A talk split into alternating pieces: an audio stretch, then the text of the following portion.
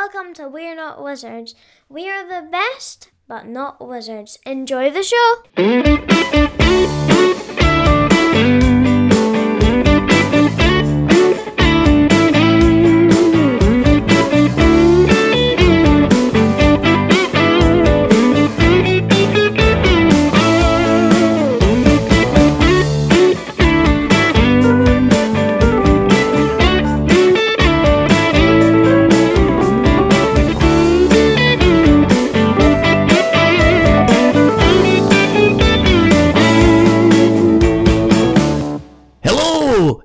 Welcome to another episode of We're Not Wizards, the Scottish version, because today we're going to be doing all things Scottish.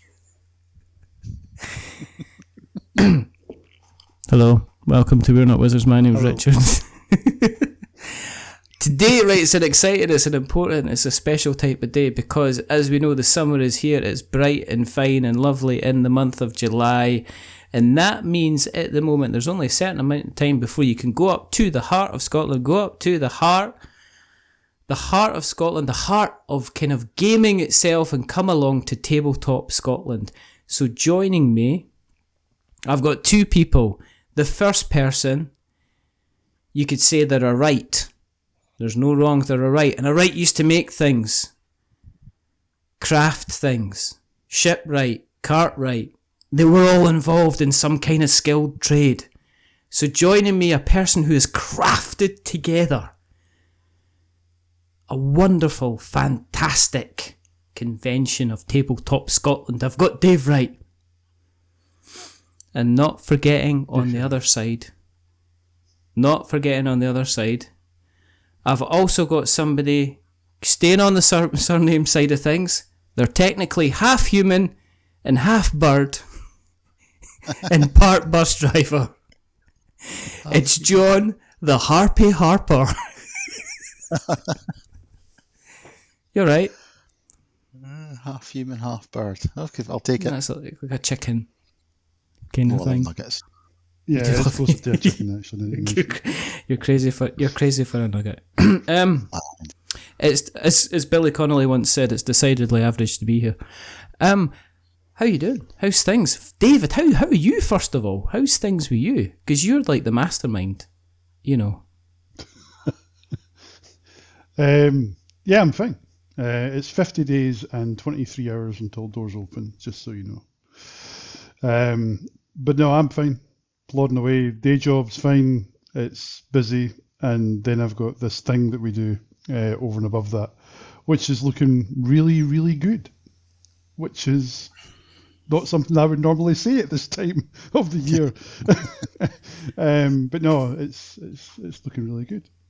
But I think it's quite telling that the, the message per day ratio is currently sitting under the you know the average is down year on year, so we're only about you know a million a day, not three point two billion a day. It just you know Is it?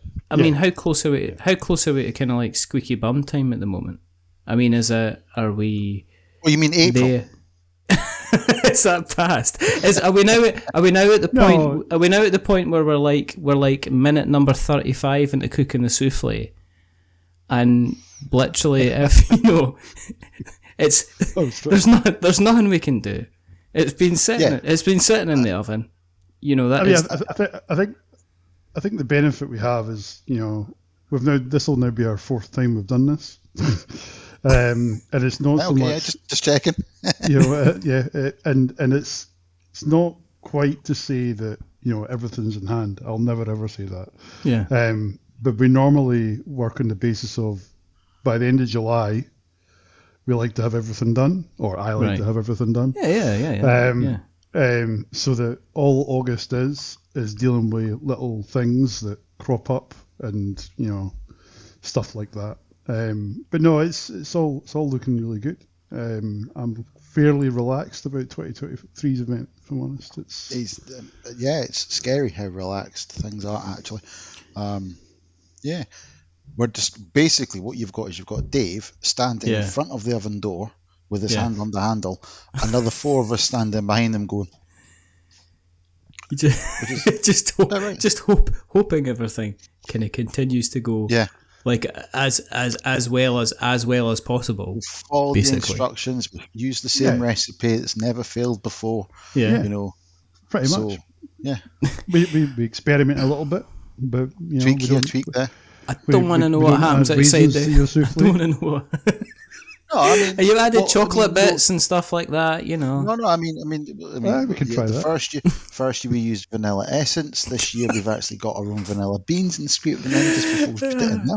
We're just like See, I might be the only person on on here that doesn't actually like souffles, so maybe that's. I don't like I don't like souffles anyway because they've got wheat. I was just using like an example, Oh, so okay, other people would kind of of understand that like a souffle once you like you know once you you get it to a certain point, you can't open Yes. the oven door because if you open the oven door, then it sinks and it's an absolute disaster. Uh, if if I mean, it could be interesting that none of us actually like souffle at all, and we're all just sitting here going souffles are absolutely rubbish. No, I like souffle. But don't get me wrong, there are better things. I mean, it's it's no creme brulee, but souffle's okay. Do you make creme brulee?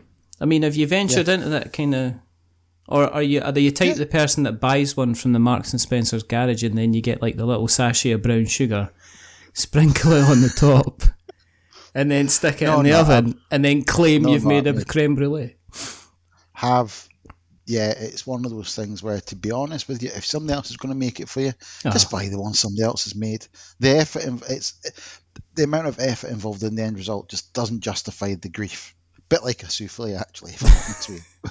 So when it those things. when it comes to making desserts, John, then what kind of desserts would you say you like to make? Which Sticky toffee pudding. which you kind of like, you know, they're not an awful lot of hassle, and you're going to get the satisfaction of a kind of like a decent dessert. a sticky toffee pudding. My mum years ago gave me a recipe, and it turns out she got it from a, I think it's a Nigella Lawson cookbook for how to make a sticky toffee pudding in just like one big glass Pyrex bowl. Right. And effectively, what you do is you you put all the ingredients in upside down, Okay. right? So you put Yeah. you put the you put the sugar in, you put the butter in, you put the, the dates and everything in the bowl, and then you put okay. the actual yeah you use dates. Okay. You cut up. That's how you get the.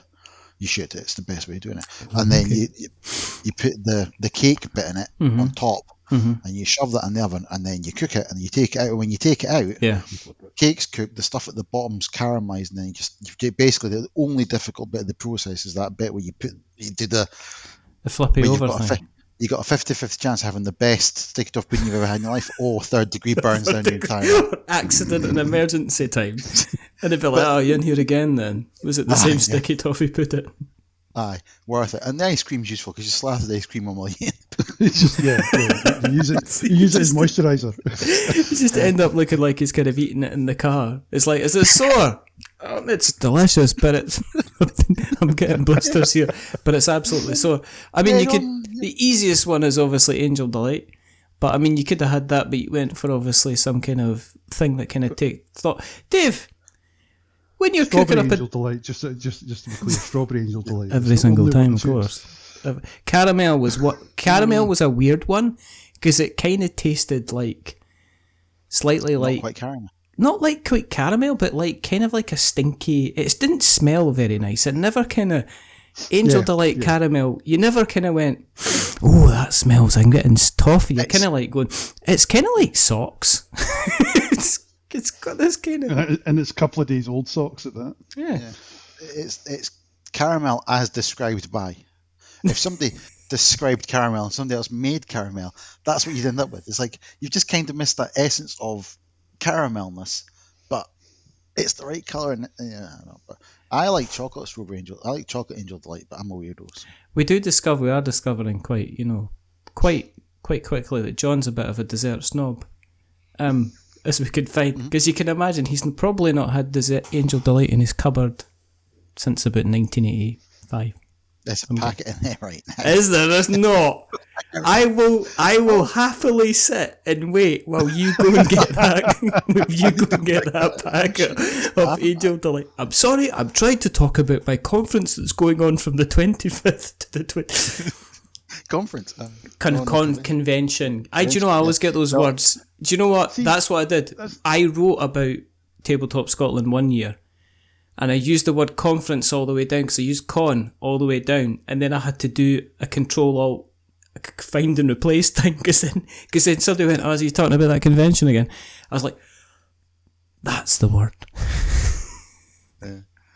No, I don't know. It's As I say, interesting I've because a, a lot of people say call it a conference whenever, like when I speak to folk at work about it and stuff like that, Hmm. they refer to it as a conference, and it's I suppose without getting deep and meaningful. What? Why do we call it a convention? What? What makes it a convention? To me, okay, if you said to me, right, I'm going along to see like, um, if I'm going to like a Star Wars convention, I'm expecting to go along to see cosplayers and things based around Star Wars with potentially kind of special guests. As in, I am, I am not the focus of the fun and mirth, if you know what I mean. Whereas to me, if I'm going to a conference, it's almost like the interactivity between the different people is a measure of the success. I wouldn't hear. I wouldn't. If I, if I asked somebody, did you go? Did you go to the lighting convention? It's like, yeah, brilliant. We got to see the new LED things that they're doing, and it's absolutely fantastic. And they're talking about a specific thing. Where if you said, did you go to the lighting conference? It's like, aye, I met, you know, I met Joe Yeah, and I met yeah. Freddie and I met Iqbal, you know, and I met Samara and we all had a really good chat.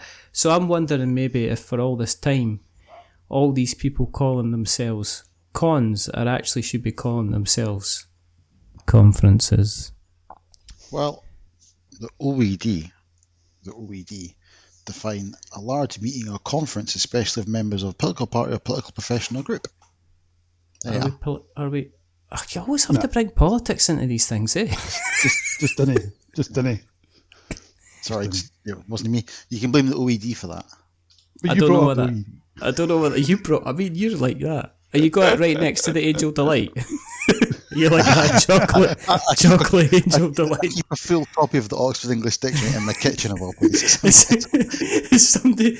It's like in your house. It's like basically. It's it's like you're getting the dessert on. I thought you were getting the dessert on, and they come over, basically in a bowl that's got a big copy. of the Oh, Oxford English Dictionary in it, and going there. You go. I didn't know if you wanted if you wanted the abridged version or the full uh, the full full, full version. I've got the toffee version. Is there a toffee version of the Oxford English Dictionary? there will be once dessert hits it. I guess so. It's pretty interesting. We've managed to completely derail this within the first kind of like two minutes and not That's even. normal, though, right? It is completely. I guess completely normal. If you wanted to be involved in some kind of uh, actual serious serious discussion, um, talking about preparation, wind, try to wind and claw this Yeah, back from the brink. Okay, um, is there stuff? One of the things that I mentioned last year in the write up that I did about the convection or conv- Convection. convection is that when I saw you for the first time in a long time, I thought that you were literally just kind of like sitting there, enjoying the view. You were kind of like Admiral Ackbar at the end of Return of the Jedi when you sat back and you realised that the Death Star was about to be destroyed. And you're just like kind of. But you seemed an awful lot more relaxed. You were actually able to kind of enjoy things more. Was that was that correct? Because I know previous years it was like you were Yeah. going about like Speedy Gonzales, kind of sorting stuff out. La- la- last year we I mean, we had some we had a number of challenges going into last year, um, but on on the weekend itself, everything just seemed to work from my perspective. I didn't need to go and firefight anything. John and Simon had everything under control, um, and a- along with all our volunteers. So I I was able to probably for the first time actually enjoy the convention. It, it, it's Um, actually funny you mentioned that because um, to, to, um, our as people hopefully who are fans of Tabletop Scotland know this year we've brought on Gemma and Yep. John Mm-hmm. as fellow fellow members of the team, um, Mm. and I've got before because if I do it, don't do it, she'll come me. The amazing Gemma, she did say we Oh, had yeah, to call her say we had to amazing, call her maiden. so I I did mean, it. and she is to be fair. Cheers. Cheers. um, but This is, this is like somebody's got you up against the wall and going, going on this podcast, right? If you didn't call me amazing, eh? You didn't call me So amazing. you met Gemma then? There's going to be trouble. You've I met have then? not. I don't. I probably have. you have Kind of oh, in yeah, passing. yeah. I've definitely probably at some point kind Yeah. of kind No, of no, met her. yeah, yes. She wouldn't be up against the wall. She basically, you know, she wouldn't do that. It would involve a dark alley. Um, no, and and we And I a copy of the Oxford English Dictionary. It's extra race. Yeah, yeah. Um, and uh, Gemma was like, so. Gemma goes, so, because she was there, hel- she did help a lot. She volunteered last year, but helped out quite a lot, which is why largely managed the front desk area. Yeah, Things large like amount, All right, which is one of the reasons why we asked her to come on board because you know she she volunteered and she you know she did a great amount of work and you know thought a great person to add to the mix. And um, she goes to me. This is a few months ago when we would. I've forgotten where we were. In fact, it was me and her went to Perth. I think it's when we went to meet at the centre and a Yeah. meeting about the convention. And Gemma goes, so Gemma's like, so Dave last year was like just walking around chatting to people, sitting down, having you know, blah blah. I went, yeah, I said that's kind of how it's meant to work. Hmm. Dave has all his panicking in the months in advance. Then over the weekend, Dave gets to chill, and Simon and I were the ones are the ones that actually do the thing as it were on the day, like you know. And she goes, "Is that how does that work out?" I went quite easily because Dave's really good at organising things in advance, Yeah. and I'm quite good at breaking my toes and running Yes. around and looking after people. Um, uh, and um, she's like, she goes, oh, so she goes, because it's really hard to figure out how it all fits together. And I'm like, well, when you do figure it out, write a book and we'll buy a copy each, and then we'll know how to run a convention. Is at it that point, she looked at me and called me a name. Is it is it good to get kind of like a different perspective from both like John and Gemma? Then I mean, are you still at the process of kind of like learning kind of little kind of snippets? Because from what I understand, when you run something like Tabletop Scotland, you've got a pile of feedback, and you've got piles of feedback which you can just kind of put to one side because it's kind of like, well, it was raining on the day, or you didn't have my game at the bring and buy sale that I thought was going to be, or I only sold two of the five games that I sold. But then you get people saying, it'd be really nice if the menus for lunch were actually displayed in more than one place so that when people queuing could actually see what Oh, was yeah. available rather than having to wait until they actually kind of got there kind of thing you know so you're still learning kind of stuff even and have, have they brought in a kind of a different perspective at all They, Oh, yeah. they have, and I, and I think it's it's primarily just to have. I mean, as I say, this is our fourth time doing it, so it's good to have different voices in that conversation as much as anything else, because we they've seen it from the volunteer end. Uh, both John and Gemma have volunteered at least twice before, and I think it was just not only were they fantastic at doing that, um, but they they were just able to bring another perspective to well, what if we did this, or why would we not do this?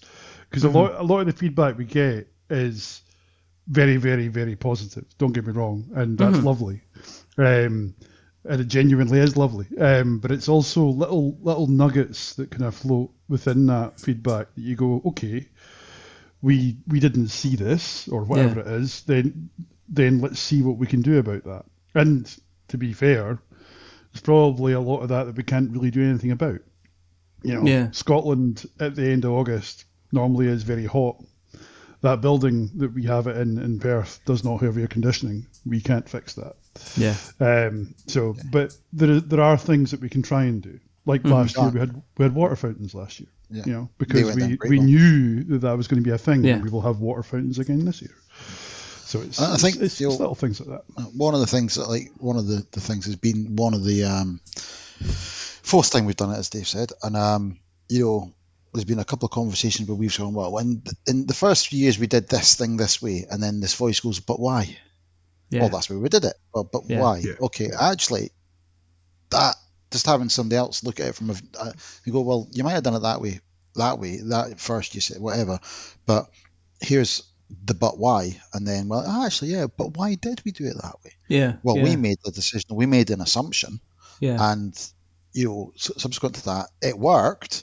yes But that doesn't mean there isn't a better option, yeah, uh, uh, or, or a third idea or fourth idea. And that's been that's been good having different voices saying different things. And sometimes it is just you know a, a, another person to say, "Nah, that's a bad idea," or "That's a good idea," or consider the alternative. That's what we like. Is it is it a case of trying not to get caught in kind of like tradition?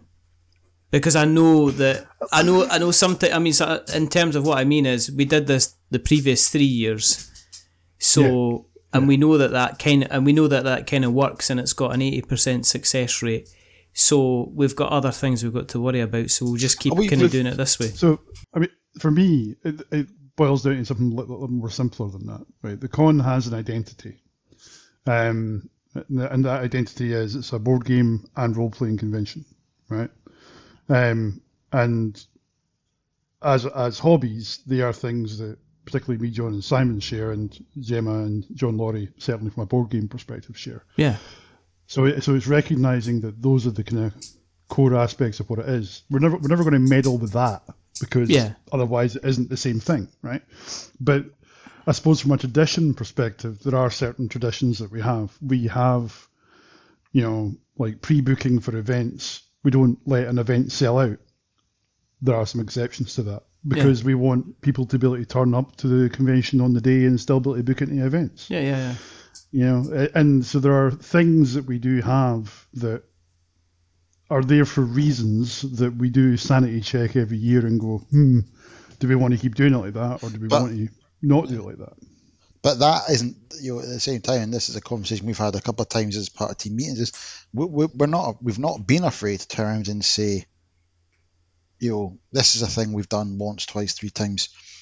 Yeah. Not, we- we- we're not afraid to, to kill to, to, to use a term, to, to kill our darlings. There's a fact that if I mean, one of the things, events wise, we've had to look at all the way our events calendar works and Mhm. the RPGs and the utilization of space, etc this year we- we're keeping the pub quiz because that's been a huge fantastic success. Yeah, but we've decided not to have any seminars this year. Yeah, which we had the first three years. And that isn't to say seminars aren't great and we didn't have great content and we didn't have great guests because we did. You know i particularly enjoyed offending offending more than one room of people at a time um, and i'm sure they enjoyed being offended by me um, but but ultimately you know we looked at what people were asking us for what people in the feedback said they really enjoyed, didn't enjoy, and you know, for lack of a better term, the value each particular thing was bringing to the convention. And this year, it made more sense to take the space we were using for the seminars and use it for other things. Um, Yeah. and that, that and- yeah, and- yeah. yeah in part because you know we have no more space within that building right. We're using every square centimeter of that building as it is. So Yeah. the seminar room as it was the hay room as it was used in the past for seminars we had to think about as john said is there a better way of utilizing that space? Um, we think we've because we we work on the assumption the event grows every year not hugely because that would be silly but if it does grow hugely we need to have Yeah. capacity for the things that people are there to actually do Mm-hmm. um, so yeah so that that's that's why we don't have seminars this year uh, that's that's Yeah, simply the only reason Uh, and it, say because as much as they were great content and great for people and people enjoyed it and the feedback on them was always consistently good Yeah. um, you know we never really had any bad feedback about it was that the the thing people ask us about in particular as Dave said board games and role-playing games yes, by far and away the most popular part of the convention and the thing that stands out is the, the sheer amount of RPG space we have relative to other conventions um, Yeah. other conventions with much higher attendance figures, we have we may have less bodies, but we've got way more role playing games going on, um, and we're quite proud of that. So that's the big draw. That's the thing we know draws in our our our um, attendees. So let's maximise that. And it's a trade-off. All the things that doing there's multiple trade-offs in there, but yeah. Are you been? I mean, are you been surprised that there's been such a take up in the kind of the the RPG stuff, or do you think it was maybe something that wasn't properly being kind of serviced before? Because I think it's easy to forget that things like Critical Role. Now, when I look at, say, you know, when I occasionally, not every day, look at the Apple Podcast charts, there's always some kind of critical role thing within the like the top Yes. five, you know, top five, top ten. There's always somebody listening to kind of like the podcast. There's always somebody listening to the live role play. And is that something that's kind of helped? Do you think kind of a success giving a home because I'm not sure of many other. I'm not sure what the setup is on, like, say, the UK Games Expo. I'm assuming it's more at the kind of the board game. I mean, Mark. it is. I mean, but I mean, I think so. The thing with Expo is just to touch on that. The Hilton is basically their RPG venue, right? They also have a couple of other things there as well. Yeah, yeah, yeah. But but the but the Hilton um, at the NEC is basically just full of RPGs, Mm-hmm. um, and it's where I spend most of my time when I'm Expo. Not to play RPGs, to sit in the bar. Um, Hilton Bar. The Hilton know, Bar. Um, Hilton Bar. um, and Dragonmeet in London also has a lot of RPGs as well. And I think Uh-huh. the two of them are probably the only two conventions in the UK that have more RPGs than we do. Um, and that's But again, it's a good thing. you know, let, let's be frank, you can take Expo out the picture there because Yeah. it is what it is. It's you know, it's it's the Great Blue Whale. It's the of third largest convention in the world, after all. So Yeah. certainly after this you year's. just, I mean, you just yeah, and then Dragonmeet one day. Yeah. Um, London, you know, again, it's it's what the, you mentioned about you know about the you know, the market as it were, you know, you know, to use a terrible term, um, and I think one of the things that has played massively in our favour is nothing like this has happened but happened before us on this scale in Scotland yeah. have been f- smaller things. There's Yeah. other events, but in Yeah. terms of scale and and how it's put together, um, you know, starting with 2018, we've delivered something that's that's new in Scotland, and we've got a marketplace that was untapped effectively. You know, Yeah. there's six million people in Scotland. A few of them like RPGs. And it, and it was kind of like, like board it- games. Yeah, I mean, in, in 2018, the RPGs that we had, um, as as with pretty much everything that we had in 2018, was a bit of an experiment to see, you Yeah, know, yeah. is there actually demand for this at a con? And we had, I think, it was seven, seven, roughly 70 sessions in 2018. This year we've got 140 sessions of RPGs, Wow. Okay. right? Or if you want a different number, 770 spaces in RPGs to play, right? Over Which the three is days. which is just That's a you know, huge. over the- That's a huge number. If you think about putting seven hundred, I mean that's, I mean Yeah. that's the size of a good theatre. That's like imagine that kind of size of number of people That- all that's kind of not doing. simul- that's not simultaneously all playing at the same time. No, that's over no. the six slots of the convention. But Yeah. to your point, it's still a nice big number.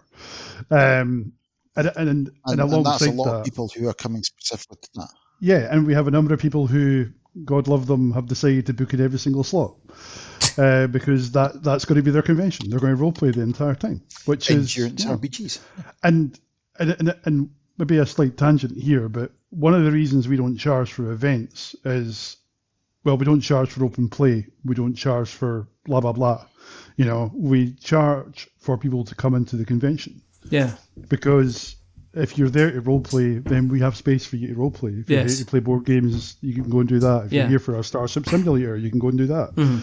Um, so it's it's recognizing that whilst the role playing table with seven chairs around it takes up more space than a trestle table with six chairs around it, etc., etc.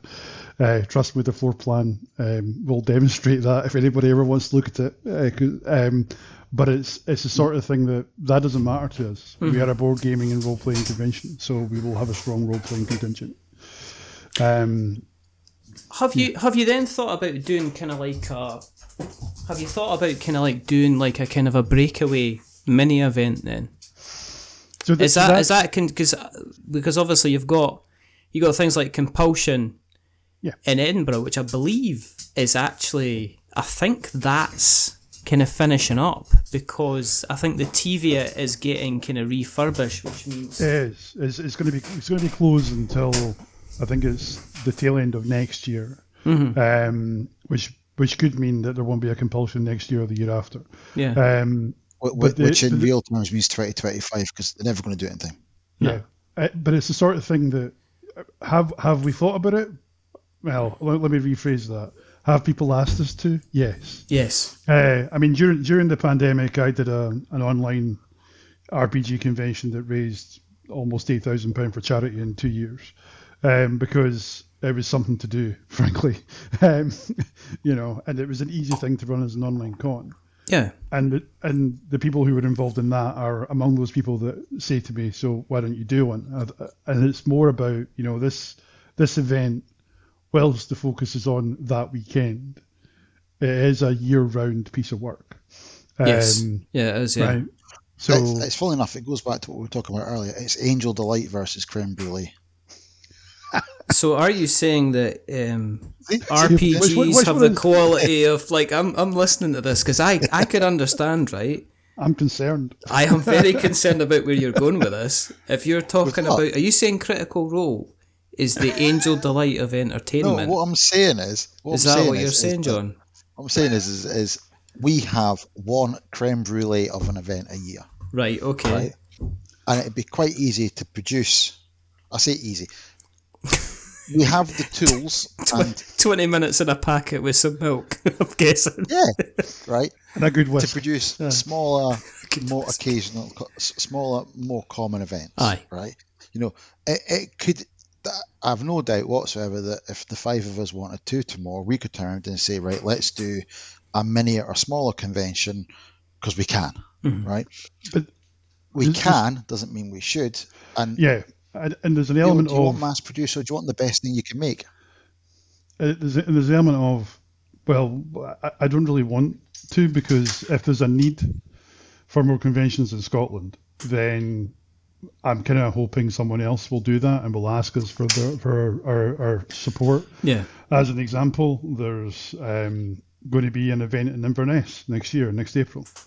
Um, uh, and it's primarily going to be, you know, it's, it's fairly small. They haven't talked about numbers yet, um, Yeah, but it's yeah. going to be it's going to be in April, and I've already been speaking to Linda a lot about that as to how how we can help, Mm-hmm. um, and you know stuff like that. And they that came from an idea of uh, they wanted to have a D and D event in Inverness, and I was like, well, don't make it just Dungeons and Dragons Yeah. think about what your attendees would want to see when they go there. You know, Yeah. what do you want them to do? Engage with that local community and all those kind Yeah. of things that you do. Um, So that's now turned into a thing, and they they haven't. They've gone privately public. If you follow me on dates and stuff like that. Yeah. But when they're ready to go properly public, um, we'll we'll be shouting about that as loud as anybody. You know, because it's it's great. Hopefully, if the winds line up, maybe make a trip. I mean, that's it. It's you. know, It's it's we want to do the thing we can do as well as we can do it, Mhm. and and at the end of the day, that that's what the convention has to be. It has to be the best thing we can we can produce. Mhm. If it's not going to be the best thing we can produce, then frankly, why are we wasting our time? Yeah, yeah, and, and you got to you got to recognise that the only reason the thing exists was because nobody else did it before us. In some respects, you know, because I, I spent, Yeah. I spent, well, we spent, in fact, two two and a bit years talking about this as a concept before we even went to the Dewars Centre to talk to them about hosting it. Yeah, And it was the sort of thing let's that not repeat that story. no, I'm not going to. Um, but it was it was one of Oh, those. Oh come things on! You where, can't say that. You know, but it's fine. well, can't. I'll, well, we'll come back to it. We can't. Um, um, but it was it was one of those things of yeah. It was really just because there wasn't anything in Scotland that ticked enough boxes. Certainly, from for me, from a motivation perspective, I wanted an Yeah. event, and that's why one exists, type thing. Um, I mean, but we, it doesn't. It yeah, doesn't I mean, the Dave, only event. Dave floated the idea originally. Yeah. But do you? I want to be the mean, are you surprised? Are you surprised there's not been? Because I would have thought that somebody in Glasgow would have. Co- I would have thought Well- somebody else would have come up with something and said, "Right, we've done August. Could we do something kind of like March I'm time sure just that to get somebody somewhere's won the lottery and would happily spend that amount of money. So, so I mean, I think the, the thing with about that that, is but yeah. that there, there, there have there have been events in Glasgow. The G3 Gamers Group um, did the Glasgow Gamers Gathering um, a few years um, before the pandemic, and it was the sort of thing that there's a hesitation from speaking to a lot of people, and I'm not aiming at the G3 guys um, at all. Um, a lot of them are a little bit reluctant because and this this is a conversation I had with the Conpulsion uh, uh, committee this year um, when I was there. Was they're almost afraid of trying to do something because the perception that Tabletop Scotland does it really well, which you know I'll take those plaudits all day. Yeah, yeah, yeah, absolutely. But yeah. but but at the same time, but that doesn't mean you can't do something. You know, not every event has to be the size and scale of what is now the fourth largest convention in the UK, Yes. right? Um, and we didn't intend it to be like that. We thought we'd get 400 people in our first year, right? And we got over a thousand. So it's kind of like I mean, you should have seen the conversation. Yeah, yeah. you know, it's the sort of thing that the a convention can be whatever you want it to be. It can be a one day thing, it can be a two day thing, but you've got to work out what you want it to be um, and who it's for. And once you've done that, there are plenty of places in, in Scotland that could host a convention. Just, you know, when you get to a certain scale, that number gets smaller. When when you came out the other side of the pandemic, because you touched on that briefly by saying Yeah. you were doing the running the role playing sessions, Yeah. was there a part of you that kind of thought, well, we had a good couple of, we had a good run at this. Is it time to shelve it, or were you determined like we we hu- we're gonna have to kind of go uh, go on with it? Do you people needed it? Because I get because I remember like I remember coming back like the first kind of big event I went to was Tabletop Scotland when I went back out again, and I, it was know- it was a case I kind of needed it. I guess I needed to be around kind of other people again and have that kind of interaction with people. I actually cannot remember us actually having a conversation in which we said, "Okay, pandemic's over. Let's go back to this thing." We just, as in, in my head, and it might be just the way I'm recalling, it might be different from Dave. uh, I very much was like, right, okay, so that shit's done. Let's get back to what. let's get let's get back to the good stuff. Yeah, And it was never really a, a moment where we said, "Oh, let's not do it." Because you got, you got to remember, we, we, had, we had a plan to have it happen in 2020, right? Yeah. We had a plan. Um, that plan obviously didn't happen. Initially, that, that plan got moved to October because Expo moved theirs to August under consultation with us. So that Yeah. whole thing kicked off. And then we thought, right, okay, so that's now not going to happen because everybody realised that this isn't an overnight thing, right? yeah, um, or almost everybody realised that it was going to be a, not going to be an overnight thing. Um, and then when 2021 came, it was was coming. It was kind of like right, okay, well, let's plan on the basis that we will, but obviously we need to wait and see. yeah. Until we won't. So you know until we get there, and then ultimately the Dewars Centre was turned into a vaccination centre. So it was kind of like, well, that decision was taken away we, from us. we us. never really stopped. Yeah. we never really stopped. We couldn't do any real stuff, don't get me wrong, but the Yeah. plan was it wasn't a question of right, we're going to shrink wrap this, put it on the shelf and come Mm. back to it later. That wasn't what we did. It was it was always present. No, we And never it- did that. because even as a group, we kept talking about stuff that we could do and what it would mean. I mean, But back to your- was, but back yeah, to we your very point, much Rich. never stopped. Yeah, but back to your point, Richard. Yes, I think for a lot of people it was also their first year back yes, in a big event, right? And and for us, that was that was important um, for a couple of different reasons. It was really about, you know, we've always had this this feedback that said we're a very relaxed environment. We've got plenty of space between like the open play tables and all that kind of stuff. It's always had a really nice, relaxed feel to it as a con, which is great. We, we maybe haven't felt that when we've been running around at times, but it's, it's it, but our attendees have felt that, and I think that played into it made people more comfortable coming back as well because those who had been before recognized it was going to be that kind of experience. We weren't going to be squeezing people into sardine tins. yeah, We're going to give them space because certainly post pandemic, being in close proximity to people, especially people you don't know, yes, uh, would have been unnerving for a lot of people. Um, and that's that was something that we were conscious of, um, certainly on the weekend itself. But in our planning beforehand, we had the whole debate about do we have masks? Do we mandate masks? Do we not mandate masks? And all that kind of stuff. I mean, we, we had masks and people wanted to wear them. We, that was absolutely fine. We ended up not mandating masks because that was no longer the guidance from the medical professionals. yeah, Um, so it, it was very much one of those things of it didn't stop, um, and it doesn't really stop. Um, even though my wife likes to remind me that I could just stop, but I don't want to. Ah. Believe that for a minute, by the way. I know that thing. You could just stop podcasting. I, Yeah. Eh, eh, no, I don't think it's that. It's that kind of Yeah. easy. we never stopped. I think, and I think that's one of the reasons why, when we went into last year, we were, I think, so ready and able just to pick up at full tilt Mm. because you know we we weren't taking a standing start and a run up and again. We hadn't sat on the couch for two years. Well, we had, but you know, not in that respect. Um, I'm not saying a word.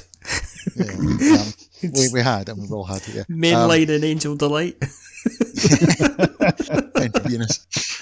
Chocolate in one arm, strawberry in the other. Um, and, and we we'd constantly kept looking at it, changing stuff, talking about it, coming up with new ideas, throwing ideas away, Mm. trying to evolve what we were doing. And then when it came time to actually say, let's push a button and go for the thing, um, you know, once we got over the stumbling block of the the post-COVID Perth live active, going, oh, hang on a minute, this stuff costs money and we don't like spending money and we've not got money to spend anymore, so they might not have a centre for you to use. We'll just let you know in a period of time that may or may not be tomorrow, next week, next month, or next year. Um, once we got all that out of the way, um, we're in a position where we can say, right, let's pull the trigger. Eh, There wasn't really that much, you know, conscious thought involved. It was just a case, right, Yeah. we've been ready for two years, let's just do it. the, the only real decision we had that did have some debate around was so originally 2020 was going to be a three day event, um, and we when we came to 2022's plan, we had a big debate as a team of right, do we go for three days, or do we, for one better phrase, play it safe and stick to two? Uh, because post pandemic, who knows if people are only going to come for three days, right? Um, Yeah. So it was very, it was very much obviously what we ended up with was a two day con.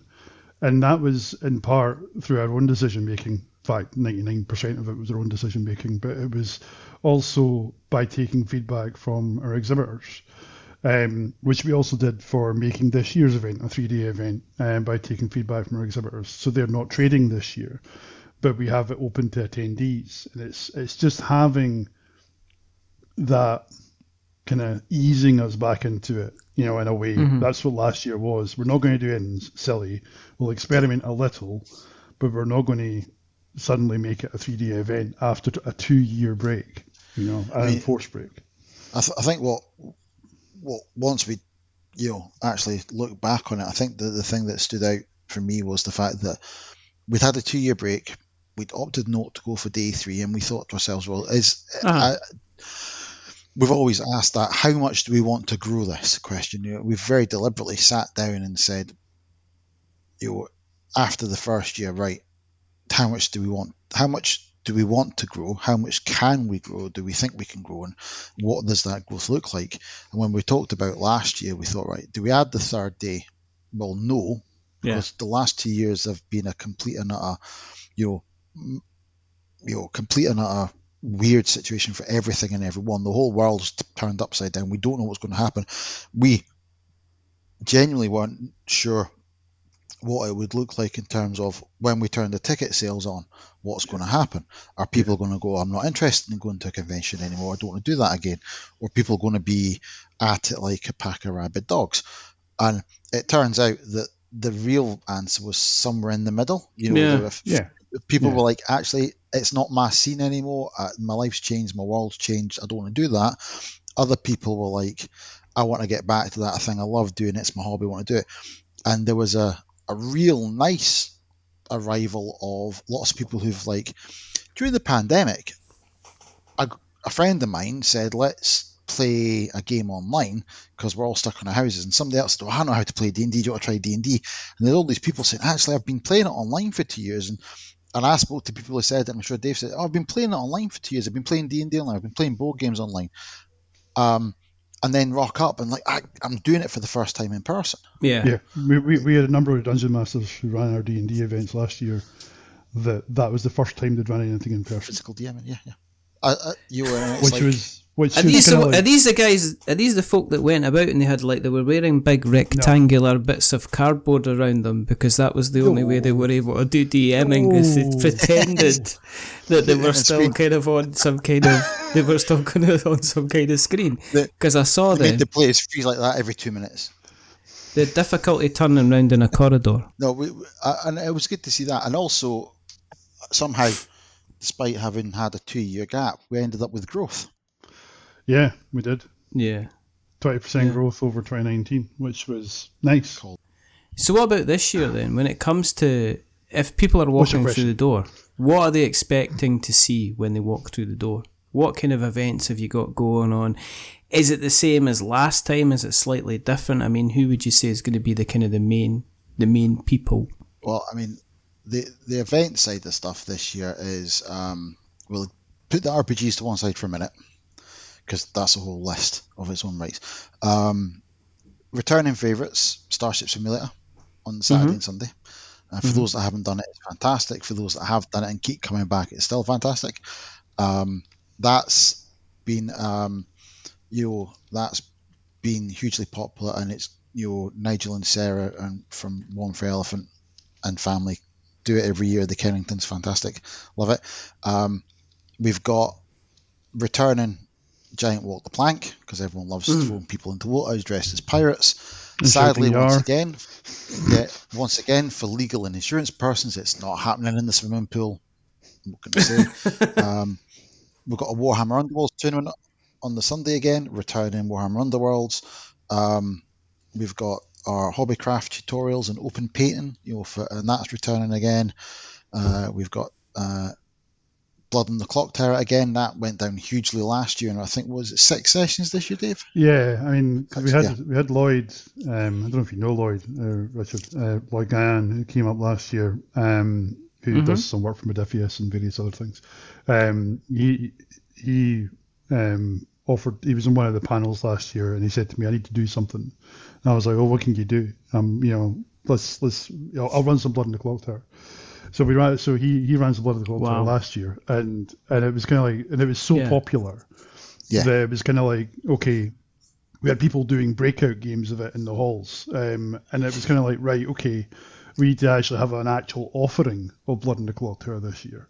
Which, Um, yeah, So we've got six sessions over the weekend, and funnily enough, they were um, one of the first things that the Went. pre-bookable spaces got filled um, because people want it. It's it's a bit. I mean, it's a big game because it's, it's it, won, it won a lot of um, awards through it's that BGG, interesting didn't it? social gaming phenomenon, isn't it? And Lloyd was coming up and kind of kind of helping with that. So yeah, so he, he, he, he came up last year, and it was literally a conversation, and I've not said these words yet, John, so feel free to shout at me. Uh, it was a conversation at breakfast on the Sunday at Gen Con, Oh, Um, shut up. where where he, when, I, when he said to me, well, "What can I do?" and I was like, "Well, you could run something. What could you run?" I'll run some Blood and the Clock Tower. So like, right. and as I say, they went really well. yeah, So th- this year it was really easy to say, right, we'll have more of that. Now he's not running any of it. He is coming up. yeah. Um, but it's it, there's three three people running two sessions each of that. and Um, it's one of those things where you know, the feedback we got from it was that was fantastic. I want to do that again.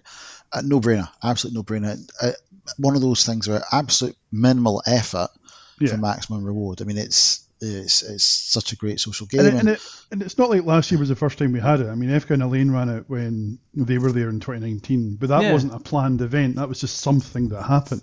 yeah. Um, and it's kind of like now it's something that, you know, becomes a, a part of our event schedule, essentially. You know, when we're looking at what sort of events we want to have, that's going to be one of the ones that's almost always going to be in the list. And on the subject of, of people worming their way into stuff and getting their way all the time, Crokinole. Oh goodness me, Terry, our good friend Terry. Terry, uh, Brown, Brown Terry Brown Crocodile is Brown. running the Terry Crokinole Brown, Mr. Crokinole himself. T- right? Uh, Okay, is- can we just stop and just can we just like, and I Yes. don't I don't always do this right, but can we just spring some sugar on Terry, please? Because he is without a doubt one of the smiliest, happiest, delightful people you could ever meet. He's always I've met I always I see him on quite a regular basis at the club, but I've never met anybody who he kind of never he never comes across like probably regardless of the type of week that he ha- he's had or something like Yes. that. He never ever comes across like anything seems to be a bother or anything's a hassle, and I'm just you know it kind of it it makes me happy to see him, but also it throws me into a blind rage that I'm obviously so old and bitter that I can't be how Terry is. So if you're listening to, and I hope you do, you hope you are listening to this, Terry. It's, it's just kind of like a, I raise a glass in your kind of your general direction because uh, he is he is running Crokinole, and for for people who haven't tried Crokinole, I think to be honest, that's kind of like one of the. Um, it's pretty much one of the key things that you could try. I mean, I would Yeah. definitely, I'd, I'd definitely like if you've if you've not played Crokinole before, then look for the smiley, happy guy who no longer has a big beard. Um, that was a scary thing. Seeing That was post thing, right. pandemic, it was like looking at a very, a very, very slightly unsettling Santa Claus. Um, but at the same the time, if you've not played Crokinole before, then by all means uh, seek him down, and he shall he'll definitely Oh, no, help you out. So that we, we've got the actual Crook- we've got Crokinole, the Scottish Grand Prix of Crokinole. wow. Uh, uh, we've got you that. can you can there's win the also- claret jug if you win that tournament. I'm Yeah, not got a clarity. He's, so we've got that, but we've also going to have uh, tables set up, Crokinole boards set up for people to learn to play the game and practice and stuff like that as well. Mm-hmm. Um, I say we're going to have that. Terry's going to Terry's going to basically form Yeah. a line of all the attendees And- and, and- make them and- one at a time learn to play. And and it's kind of to give it some context because, as we were alluding to earlier on, we don't have panels this year. So Yeah. the events like Crokinole are actually going to be upstairs, which means that Crokinole is going to be right beside the bar. Um, Wow. right. um, and there are plans, or more accurately, Terry has plans to uh, have stuff on the Friday night uh, for Crokinole, and you know have side events that just happen. So if you're if, if you are a Crokinole player, and judging by it being the first event to sell out on our schedule, um, there's quite a few of them who want to come. Um, Yeah. that's that's that's great, um, and that's all down to him because he's he's very much a part of that that community, as it were. He he ran the UK Games, the UK, he ran the UK Championships event at UK Games Expo. Which Who was- knew? Who knew there was so many people that kind of like to flick a little kind of disc into a hole I know. I and know. just stare at the other person and go, "You do it then," Yeah, 'Cause that- exactly. because that's what it seems to be. It It is. seems to be psychological, and it's like chess with one piece, and you just see them. It's like it's like if you've ever seen kind of like the really professional kind of ten pin bowling, where it's literally it's not Yes. down to how it's not down to how many strikes you get. It's down to how many strikes you miss. Yes. And you just see your spares, these, you just see these people just with their fingers that they probably wrap in cotton wool when they're not using them, just flicking. And, and that, that was what it was It- like at the final uh, amazing. expo because it was literally a question of 20, 20. So that's how many points you get if you get it straight in the hole. Yeah, yeah. Um, and it was just 20, 20, 20, 20. Oh, not a 20. Right, okay. it suddenly got interesting. Um, but yeah, it, and, you know, it is what it is. Um, it's very popular, as you said. fantastic. Uh, It is very popular. Um, we've also got returning because I'm just making sure because there's a few events. Oh yeah, the, the other Arkham Horror for those that like card games. Arkham Horror is Yes. back again. Um, I would love to say more about that because I've, I've it's genuinely it's on my list of oh one day, but every time I think about playing it, I then don't. So, um, but again, it's been popular every year, Yeah. and you know the people that are uh, uh, the, the event itself, you know, same people come back to have come back to us again year and year and said we want to run it again.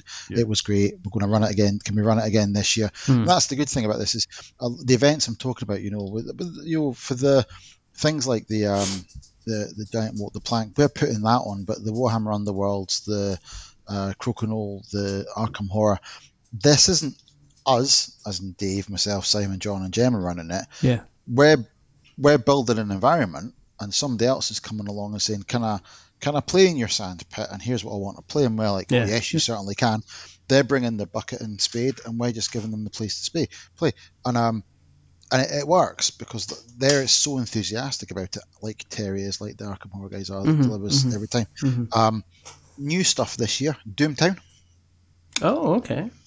Doomtown Yeah, um, so that, that's which that's is the game one where it's gone through a couple of iterations, but the most recent uh, version by Pine Box Entertainment is um, I think it's called Weird West. Um, so it's if anybody knows the Deadlands RPG, it's Wild West with zombies and the occult, and that's essentially what the card game is. So we're having a Doomtown event, um, as, as John said, uh, because.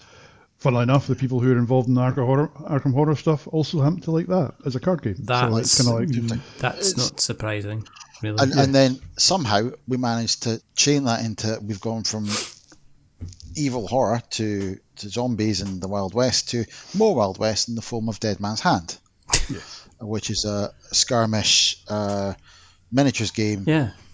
uh, which this year is being we've got a Dead Man's Hand tournament, um, which is being run by Brian from Dwarf, Brian Forrester, the chairman for Life Oh of yeah, Dwarf. yeah, yeah. Um, he's running that and for us, and also uh, doing that in conjunction with our good friends from Warbases, Yeah. um, who are sponsoring it and providing all the buildings and lovely scenery and everything. like that, And Brian's running it, uh, and it's a for those if you ever played it, it's a Wild West cowboy game where you've got your gang of cowboys or sheriffs and deputies and stuff like that. You play scenarios, and it's all played using a literally a deck of cards, That sounds- fifty-two man, and hence why Dead Man's Hand. Poker. fascinating. Um, Because there, so we've there'll got be, that there'll well. be So demos, that's- demos you of know- that all day in the Saturday and the tournaments on the Sunday, which will be cool. and then tournament on Sunday. Yeah. So again, we, we've kept those core favourites that people like, the ones that you know, okay, walk the plank might not be everyone's cup of tea, but everyone enjoys it. You've never seen Every, everyone taking part in it enjoys it. Maybe not necessarily everybody sitting around it when it's Yeah. happening enjoys it. well, no, I mean I enjoy watching it. Um, you know, I enjoy watching. Uh, they're their problem. Um, you and and then you stuff, and and that's it. I mean, we we we we explicitly always said we'll give anything a try. Yeah. You know, if somebody comes up to us with an idea and says, "I want to try this thing," we will do our damnedest to give it a shot, give it a try, get it in there. You know, you within reason, there's a few things where we've said, eh, maybe not. Um, Yeah. You know, but the, for the main part, it's always like, you know what? If it works and people get value of it, great. If it doesn't work, then at least we tried. We know what's successful, and, and we can figure out a way to make it more successful in the future. And let's face it, it's, there's also it's primarily about people being able to get together around a table, use Yeah. the vast kind of games library as well. I mean, it's kind of it's um it's never been for me. It's never ever been about kind of it's never been about going along to see the stalls or things like that. I mean, it has always been about kind of like seeing the new games that are there, talking to the new people that are there who are showing their games off. But primarily, it's about going to the games library, which um, has always been very, very well run. Um, grabbing a game, grabbing a couple of friends or, you know, random people, dragging them Uh, to last- a table. And and, pl- and kind of Forcing play, them to play a game. enforcing them, Sitting- enforcing them to, enforcing them to sitting kind of them play a down game. and saying, "So, have you ever played Battlestar Galactica?" um, And this is how you Twilight- play the mind. no, oh, uh, no, we don't talk about that. did you say Twilight Imperium? Yeah. See you next week. uh, and, and that's you know, that that's one of those things where the first couple of years we ran the library ourselves, um, and last year we partnered with Rent Shuffle Roll, and this year we're partnering with Rent Shuffle Roll again to provide our, our games library uh, at the convention. So they. You know they've got a very carefully curated selection of games. They've got a library, so they they're on top of what's new, what's hot, as Mm. well as everyone classics. Everyone wants to play. I mean, there's some games that you, you, just can't get rid of them. I mean, some games that you will never go out of fashion. Yeah. You know, they might never have been in fashion, but they'll also never go out of fashion. Yeah. Um, you know, it's, and then there's other, there's always new hotness, but you the bottom line is it's how how how many times have you you gone into a room full of games and you've ended up playing something you played 50 times before? Yes, I mean it's about you it's like- about trying new games, and there's also the stands there, like the um, Yeah. your imagination gaming, hash it We- games, we- and things like that that allow you to kind of try kind of newer games as well, isn't it? Yeah, and, and our exhibitors this year was a really weird experience. Um, normally, uh, around about expo time, we still have some gaps um, when we're building the floor plan out. This year, we were full bef- before the end of March. Um, and by full, I mean, you know, 70 exhibitors, which is 21 more than we had last year. Wow. Um, now, that's a carefully curated jigsaw puzzle of getting people into spaces and still having space around their stands, etc., etc. But the number of people, and we have a waiting list as well. Should any of those pull out, that's you know not a small number either. And it's kind of like there's there's two things that I that I've taken from that personally is people have finally finally, uh, maybe finally, realised that Tabletop Scotland's on the map from an exhibitor's perspective. But there's the other aspect that pretty much all our exhibitors say nice things about us, and they talk to each other. Yeah. Because and invariably when those requests have come in if, to see if we've got space, it's been so and so's told us about your event and how Mm-hmm. great it is, so we'd like to come along uh, if if you can fit us in type thing. So it's always it's always been a more challenging thing to fill the space, but this year it's been other than the jigsaw puzzle relatively easy. It has meant we've had to say to some people, you know, we can't fit you in Yeah. which is never a nice message to ever give them. But it's but it's the sort of thing that um, you know we we we have seventy this year, as I say, and that's that's not a small number. Yeah, I mean we we I mean as you say, Richard, you you don't necessarily go there for the stands, and and in, in the main, the vast majority of attendees aren't there to shop, if I put it that way, but they're there to explore. They're there to see what's see what's new, see what catches their eye, and the way that we've always tried to do that is to curate the mix of things that we have. Yes. I mean, we could we could quite easily have um, multiple retailers all selling the same thing, um, and ultimately pricing each other out of things. Uh, whereas we've deliberately capped the number of retailers that we have, so that all of those retailers can focus on things they are good at, and they all make money. You Yeah. know, ultimately, I want all of our exhibitors to have a really good experience, whether it's commercially or otherwise. Yeah. Yeah. But similarly, we we are to go back to what we said at the start, a board game and RPG convention. So having a good mix of board game and RPG publisher uh, people there, um, we have those, um, and they are the vast majority of what we have.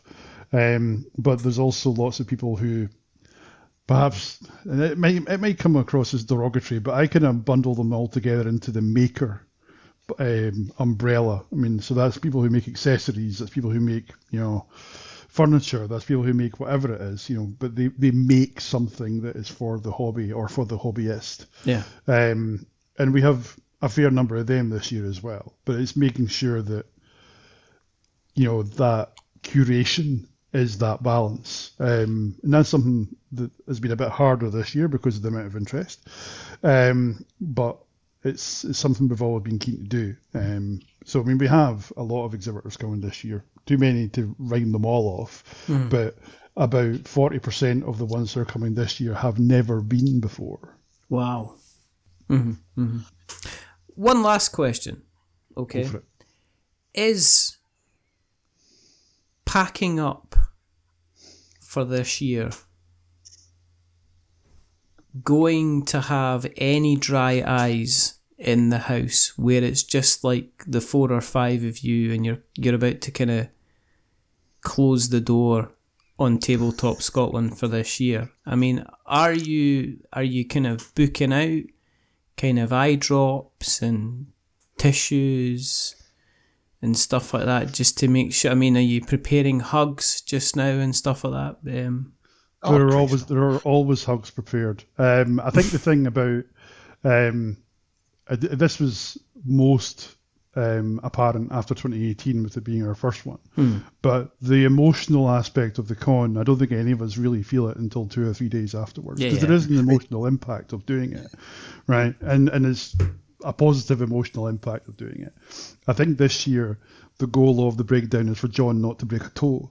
Um, basically, um, no, I'm not laughing at that. I am. Um, because that that seems to just happen, and for Simon not to dislocate his ankle or whatever it was he did in 2019. Yeah, yeah, exactly. Yeah. But, I, but to your point, I mean, there there's always that.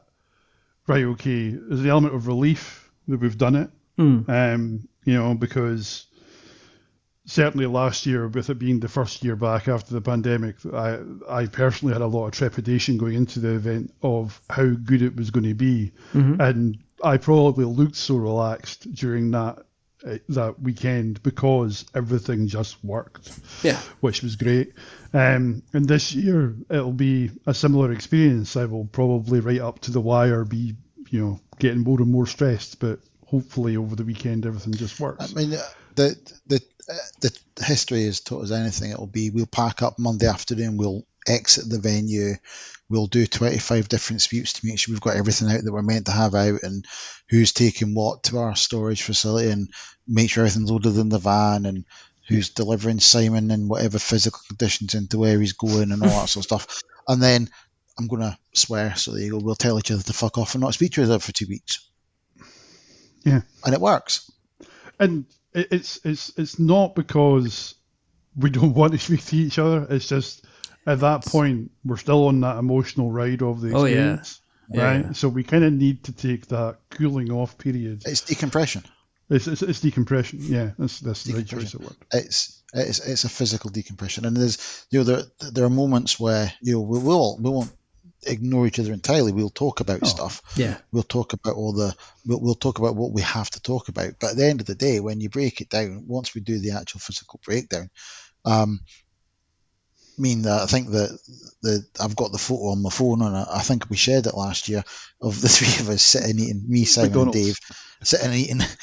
we, we we ordered the McDelivery, and we sat in the Dewars sitting having a McDonald's halfway through unpacking. What you can't see is the three of us are sitting there. What you can't see is the other side of the camera is the trolleys full of stuff that we've got to take away, the boxes, Yeah. that half rolled up banner, and, and, and me trying to figure out where in God's earth we.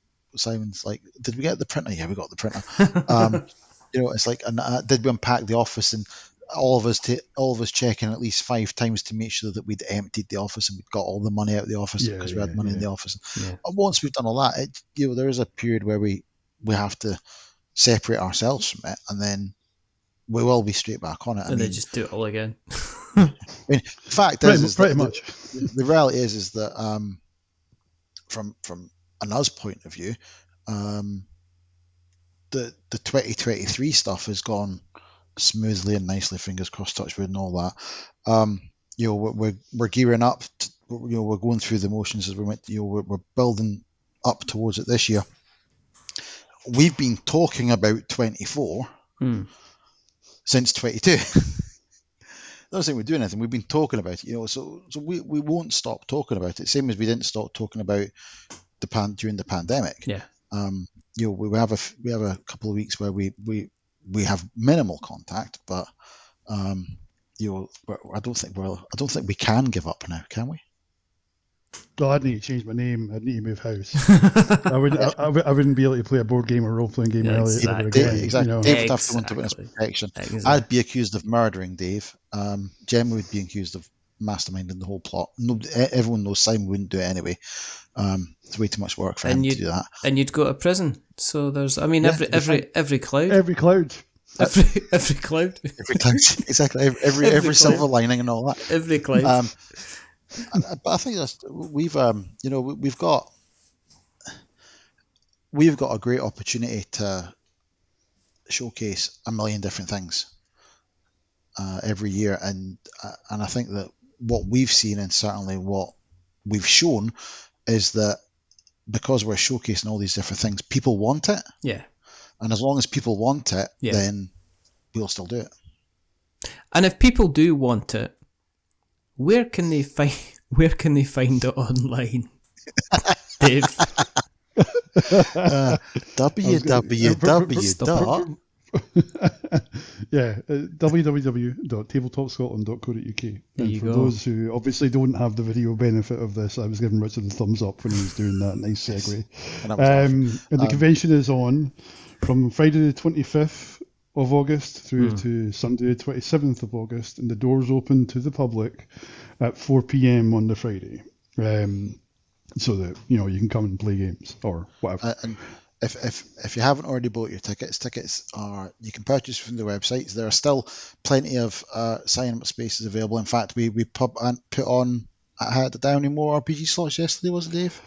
Yeah, yeah, and, or a couple of more games on demand, which is uh, literally what it sounds like from a role playing perspective. You turn up, the GM has a, a s- series of games that they can run. They pitch them at you. You choose one and you play it. We've added more slots for that. good stuff. We've expanded uh, the capacity on a couple of other things as well within the RPG space. and if if you buy a, a weekend ticket, uh, that's all three days. If you buy either Yeah. a Saturday or Sunday ticket, you also get Friday entrance as well. yeah, we're not um, charging for the Friday, I'm basically. not charging Friday. days. How much are tickets?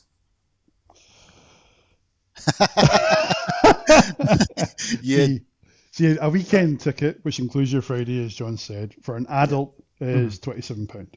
Cool. If you want to come on the Saturday only, for an adult, it's sixteen pound. If you mm. want to come on the Sunday, for an adult, it's fourteen pound. If you are a, if you are a child who is aged ten or under, mm-hmm. obviously you have to come with an adult. Mm. Uh, but you are entirely free to enter the convention with no cost associated with you whatsoever.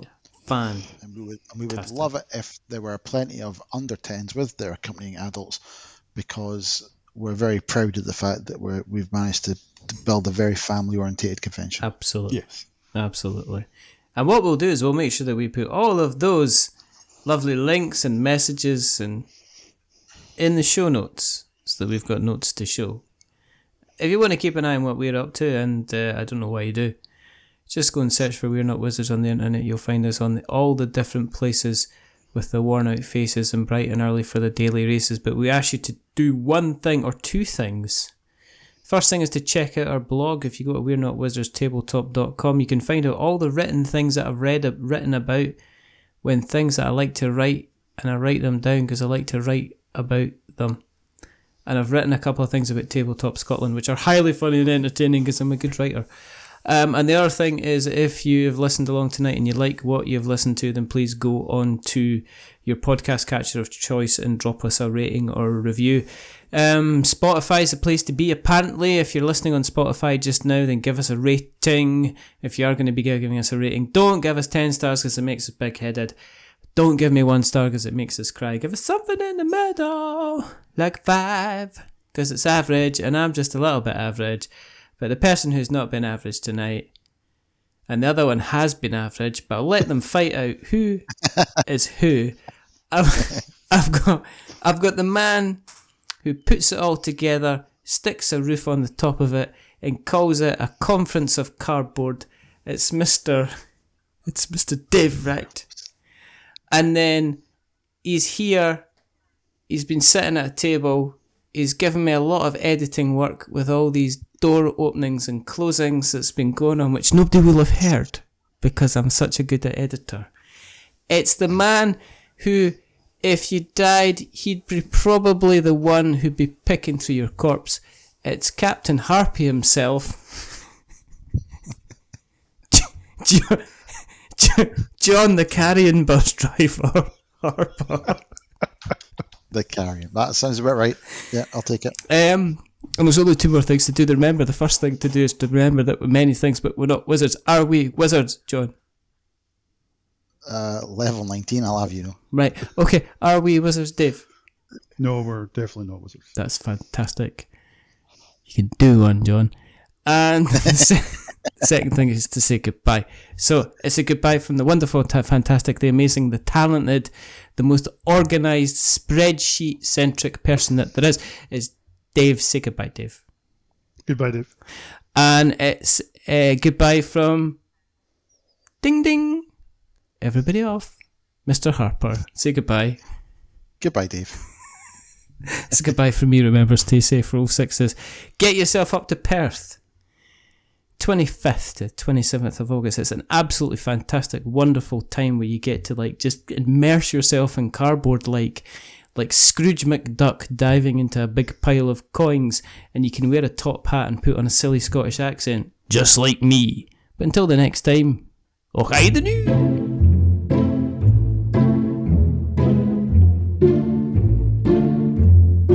A wizard is never late.